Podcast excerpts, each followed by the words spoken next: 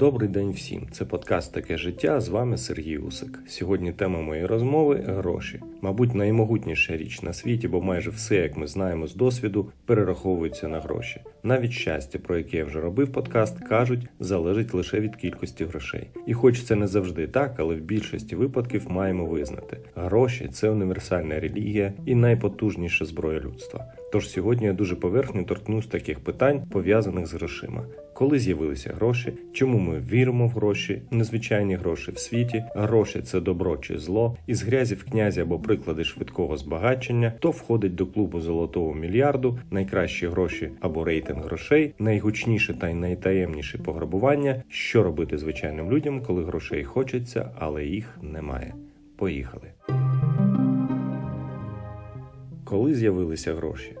Перший універсальний порядок, який з'явився в історії, був економічним, і він був саме пов'язаним з грошима. Це так званий монетарний порядок. Вже потім з'явився порядок політичний, а ще пізніше порядок універсальних релігій, таких як буддізм, християнство та іслам. А як не дивно, але всі ці речі поєднує одне слово віра. Універсальна віра в те, що гроші мають цінність, охопила людство в якусь мить і призвела до того порядку речей, в якому живемо вже кілька тисячоліть. Саме про це і дещо більше розмірковує Ювал Ной Харарі в своїй книзі Sapiens коротка історія людства і називає гроші найбільшим завойовником в історії. Люди, які не вірять в одного Бога або не підкорюються одному властителю, які голосують за різних людей на виборах, я б ще додав, залюбки готові скористатися однак однаковими грошима, справедливо зазначає ізраїльський історик. Як же грошам вдається досягати успіху там, де зазнають невдачі боги та правітели? Завдається він далі питанням, а потім сам відповідає: віра це той матеріал, з якого карбуються всі різновиди грошей. Гроші являють собою систему взаємної віри і неабияку. Гроші є найбільш універсальною та найбільш ефективною системою взаємної віри, винайденою за всю історію людства.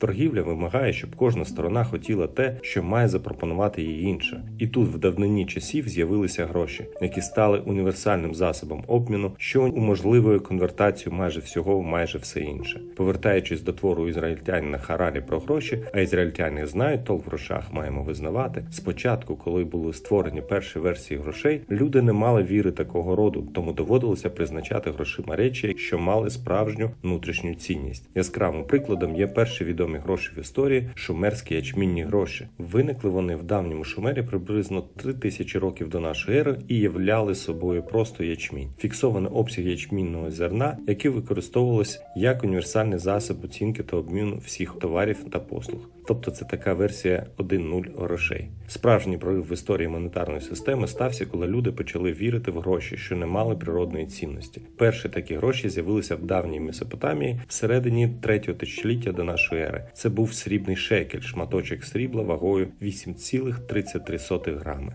За приблизно 640 років до нашої ери цар Алія Тулідії викарбував вже стандартизовані монети з уніфікованою вагою в золоті і сріблі з карбуванням зі спеціальним зображенням. Ці штамповані тоді шматки металів повідомляли про дві речі: по-перше, вказували, скільки драгоцінного металу містить монета. А по-друге, вони ідентифікували владу, яка випустила монету, і гарантувала її склад. Відтоді майже всі монети, та й ті, що перебувають в обігу сьогодні, і є нащадками тих давніх лідійських монет. На відміну від ячменю, ані шекель срібла, ані лівійська золота монета не мала внутрішньої цінності. Само по собі срібло чи золото не можна їсти, пити чи використовувати як одяг, і воно надто м'яке для виготовлення корисних інструментів. То чому за тисячі років еволюції ми так само продовжимо дивитись зараз вже на 100 доларів США та бачимо не лише шматочок паперу з підписом міністра фінансів, а могутній важель вирішення багатьох проблем в еквіваленті кошторису тієї країни, де ми живемо? Хіба ми так віримо в кусочок зеленого папіру, чи то в підпис якогось минулого міністра фінансів? Тож чому ми віримо в гроші? Why in money we trust? Харарі каже, що ми віримо в гроші, тому що в них вірять наші сусіди. Ми всі вірили в них, тому що в них колись вірив король, який вимагав їх у вигляді податків, а потім священник, а зараз корупціонер-взяточник або наш сьогоднішній роботодавець. Всі ми віримо в них, і це працює. Гроші насправді не є матеріальною реальністю, вони є скоріше психологічною концепцією, яку ми всі прийняли і приймаємо. Вони працюють, конвертуючи матерію в свідомість. Поява транснаціональної та транскультурної монетарної зони свого часу заклала фундамент об'єднання всієї земної кулі в одну економічну сферу віри в грошей. Люди продовжили говорити незрозумілими один для одного мовами, коритися власним правителям та поклонятися різним богам, але всі повірили в золото та срібло і відповідно у золоті та срібні монети. Для мене саме це є диво. Як так сталося, що в один історичний проміжок часу люди разом повірили, що золото срібло це така найбільша цінність, і плоскі монети з них відповідно це класно. Чому не скляні, не зуби звірів або не морські ракушки, наприклад, все це використовували свого часу. Для мене це питання магія саме тих грошей, які стали найбільшою цінністю в наш час. Тож які були і бувають гроші? Як ми знаємо з дитинства, гроші це монети до банкноти, а сьогодні до них додались цифрові гроші та біткоїни. В своїй історії люди використовували багато різного для відображення цінності інших речей та з метою обміну товарів. На початку існувало багато різновидів грошей, і найпопулярнішим із них була, мабуть, монета. Проте людство буває використовувало багато незвичайних речей замість грошей. У 17 сторіччі в Нідерландах люди використовували тюльпани як гроші, і це призвело до тюльпанної лихоманки, коли ціни на тюльпани виросли до абсурдних рівнів рівнів. Пам'ятаємо і приклу сторінку в історії людства, відому як рабство, коли людей використовували в якості еквіваленту товарів, як живі гроші. А сьогодні і досі в сучасних в'язницях і таборах функцію грошей часто виконують цигарки. Навіть ті в'язні, які не палять залюбки, приймають платню цигарками та розраховують у них цінність інших товарів та послуг. Тож, як бачимо, грошима можна назвати будь-що, і не факт, що в майбутньому людство не вигадає ще щось дивне, і воно зможе перемогти ту тисячолітню історію грошей, з якої ми ми живемо зараз. Думаю, що якби 100 років тому ми сказали комусь про цифрові гроші та біткоїни, можливо, з цього не повірив би ніхто. Але сьогодні це факт. Ми поступово повірили в цей новий вид грошей, і він відвоює собі все більше місця в фінансовій системі світу. Гроші це добро чи зло? Питання, яке має прямо протилежні відповіді. Знову ж таки, звертаюсь до ізраїльського історика Харарі, який цьому питанню виділив багато часу вивчаючи історію людства. Протягом багатьох тисяч років, зазначає він, філософи, мислителі та пророки ганьбили гроші, називаючи їх коренем усього зла. Хай там як, але водночас гроші також являють собою апогей людської толерантності. Гроші є неупередженішими за мови, державні закони, культурні норми та правила, релігійне вірування та соціальні звички. Гроші єдина створена людьми система довіри, що здатна перекинути місток майже через будь-яку культурну прірву, та самі по собі нікого не дискримінують на підставі релігії, статі, раси, віку чи сексуальної орієнтації. Завдяки грошам, навіть люди, які не знають та не довіряють один одному, можуть однак ефективно співпрацювати, зазначає він в своїй книзі. І в цій думці він дійсно має рацію. Виходить, що гроші є водночас і добром і коренем зла. Бо, як ми знаємо, заради них люди вбивають інших, заради них люди вбивають природу, заради більше грошей розв'язують війни, щоб грабувати сусідів. Але водночас сьогодні, завдяки великим грошам, досліджуються нові технології, створюються кращі умови для життя у людей і багато інших класних речей. Тож справа більше в руках, які ці гроші тримають. Вони міфічним образом можуть бути як інструментом зла, так і каталізатором добра, що призводить до проривів покращення життя не тільки окремих осіб, а й всього людства.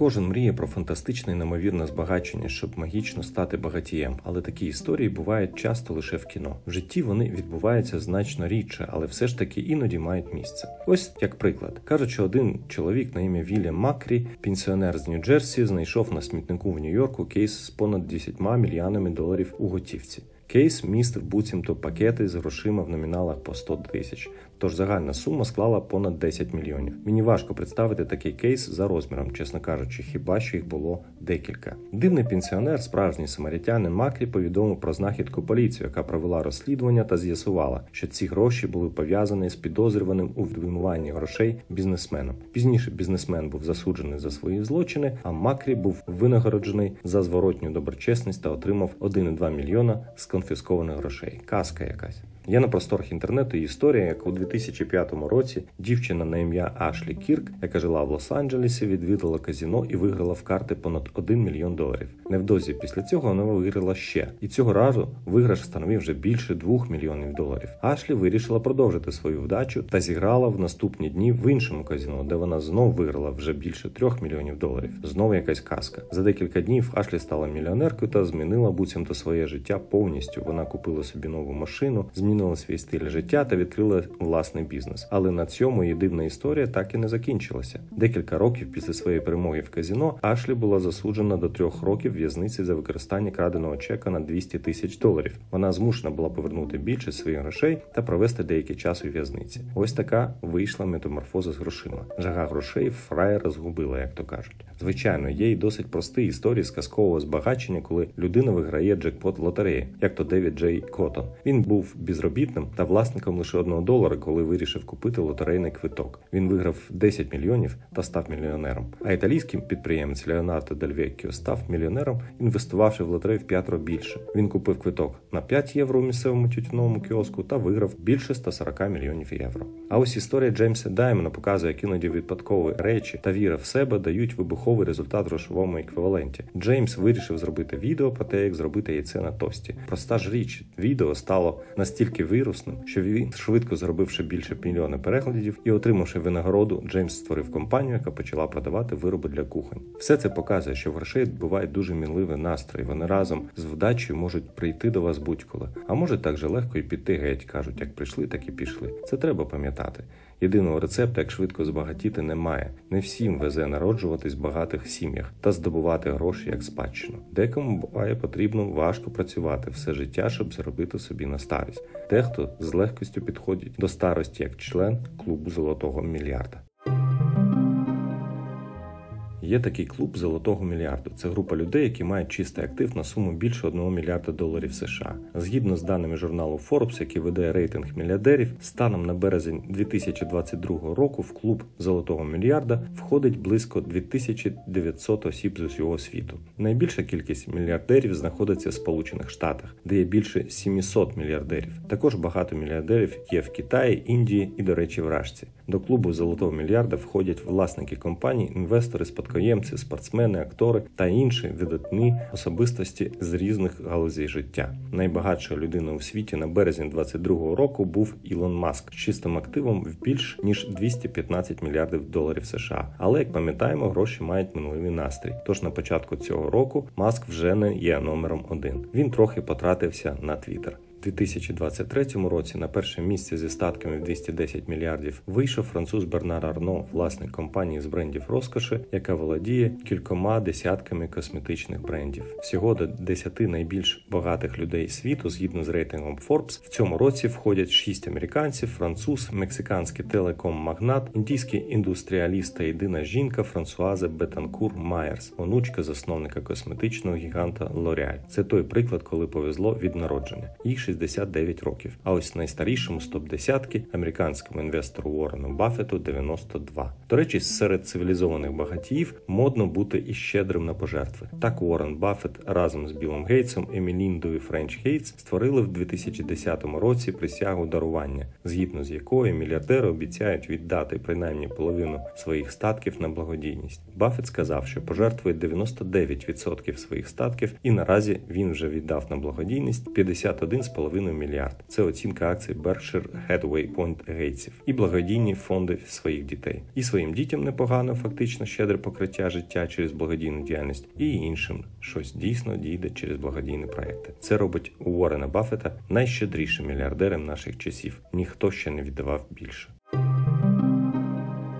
Які гроші найкращі? Немає єдиної думки, які гроші найкращі. З точки зору економіки, американський долар вважається однією з найбільш стійких і надійних валют у світі, так же як і швейцарський франк, який є відомим своєю стабільністю та надійністю, що робить його популярним для зберігання грошей. Ось із за даними сайту Banknote World, де за красоту банкнот голосують користувачі, на 2022 рік найкрасивішою грошовою купюрою у світі є грошова купюра в 100 доларів США. На другому місці грошова купюра 20 швейцарських франків, а на третьому грошова купюра в 100 євро. Здається, що користувачі в цьому випадку голосували за те, що хотілося б мати і якнаймога більше. International Bank Note Society – некомерційна організація, яка займається вивченням та просуванням інтересів грошових бумаг та банкнот у світі, видає свій щорічний рейтинг з думкою професіоналів та експертів по грошах. Чомусь за 2022 рік ще результатів немає. А за 2021 рік найкращою в світі серед існуючих банкнот визнано 50 мексиканських песо, вертикальну банкноту, надруковану на полімері, де з одного боку зображення Теночтітлан, столиці імперії ацтеків, а на зворотньому зображено саламандру, знайдену в екосистемі озер та водних шляхів Мексики. Українські 200 гривень, до речі, були серед номінантів кращих банкнот цього рейтингу в 2020 році. За незвичайною формою дизайну можна було б також виділити гроші з острівної країни Комори. Це гроші мають форму круга з отвором посередині із зображенням африканського слона на одній стороні та герба Коморських островів на іншій стороні.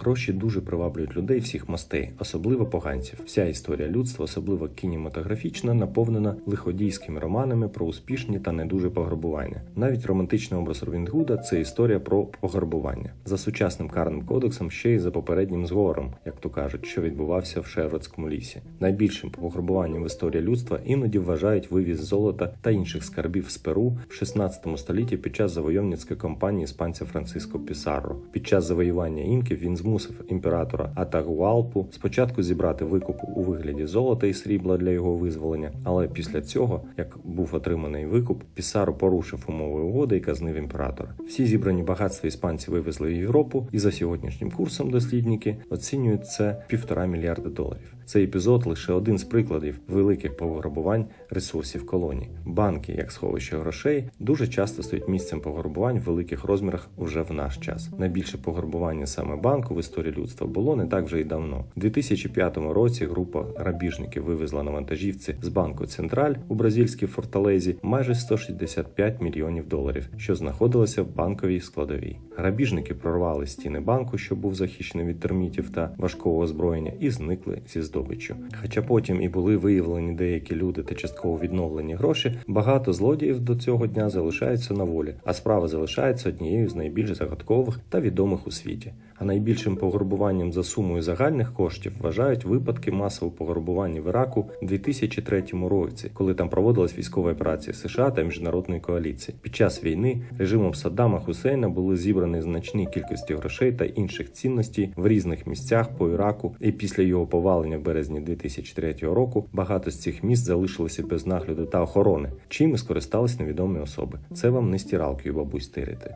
Внаслідок цього з Національного банку Іраку та палацу Саддама у Багдаді, як вважають, було викрадено більше 1 мільярда доларів готівки та золота. А як приклад одного з найбільш таємничих і нерозкритих пограбувань можна навести ще крадіжку ювелірних прикрас зі складу аеропорту Схіпхол в Амстердамі у 2005 році. Надвечір 25 листопада 2005 року в сховищі відбувався транспорт ювелірних прикрас вартістю більше 100 мільйонів євро. Злочинці, які були добре підготовлені та знайомі з системою безпеки, зуміли обійти систему систему і пройти в зону, де зберігалися дорогоцінності та викрасти близько 72 мільйонів євро в ювелірних прикрасах та 5 мільйонів євро в готівці. Досі крадіжка не розкрита, хоча за цим злочином було взялися багато слідчих і з безпеки, включаючи нідерландську поліцію та ФБР. Взагалі виходить, що початок 21 століття був прям багатий на лиходіїв, що непогано збагатілись пограбуваннями.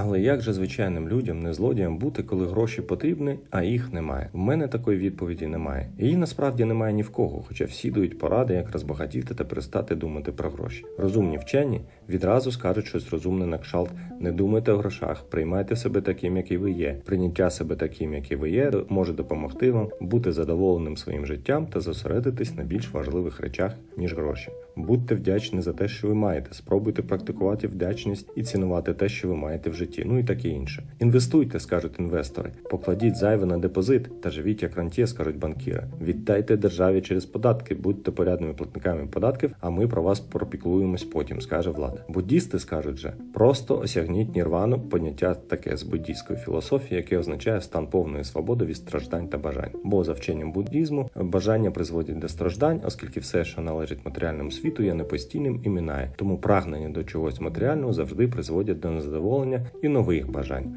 А нирвана – це стан, в якому людина досягає повного розуміння і пізнання світу та відмовляється від бажань і прагне до внутрішнього спокою. No money, no worries, no suffer, коротше. Але це добре казати, коли не треба платити комуналку та тебе годують в буддійському монастирі. Скажете ви та будете праві. Виходу з уявного порядку речей поки що немає. Бо навіть коли ми зруйнуємо стіни нашої маленької в'язниці, де гроші вирішують все, принаймні багато чого, та збіжимо до уявної свободи від грошей, ми потрапимо лише в просторіший двір для прогулянок в більшій в'язниці. Не я придумав, цитую Ювальної Харарі, якої запозичив деякі думки про гроші в цьому подкасті. Тож наприкінці подкасту я бажаю всім достатньо грошей для досягнення нірвани прижиттєво. А як би суперечливо це не звучало. Це був подкаст Таке життя і Сергій Усик. На все добре. Ще почуємось.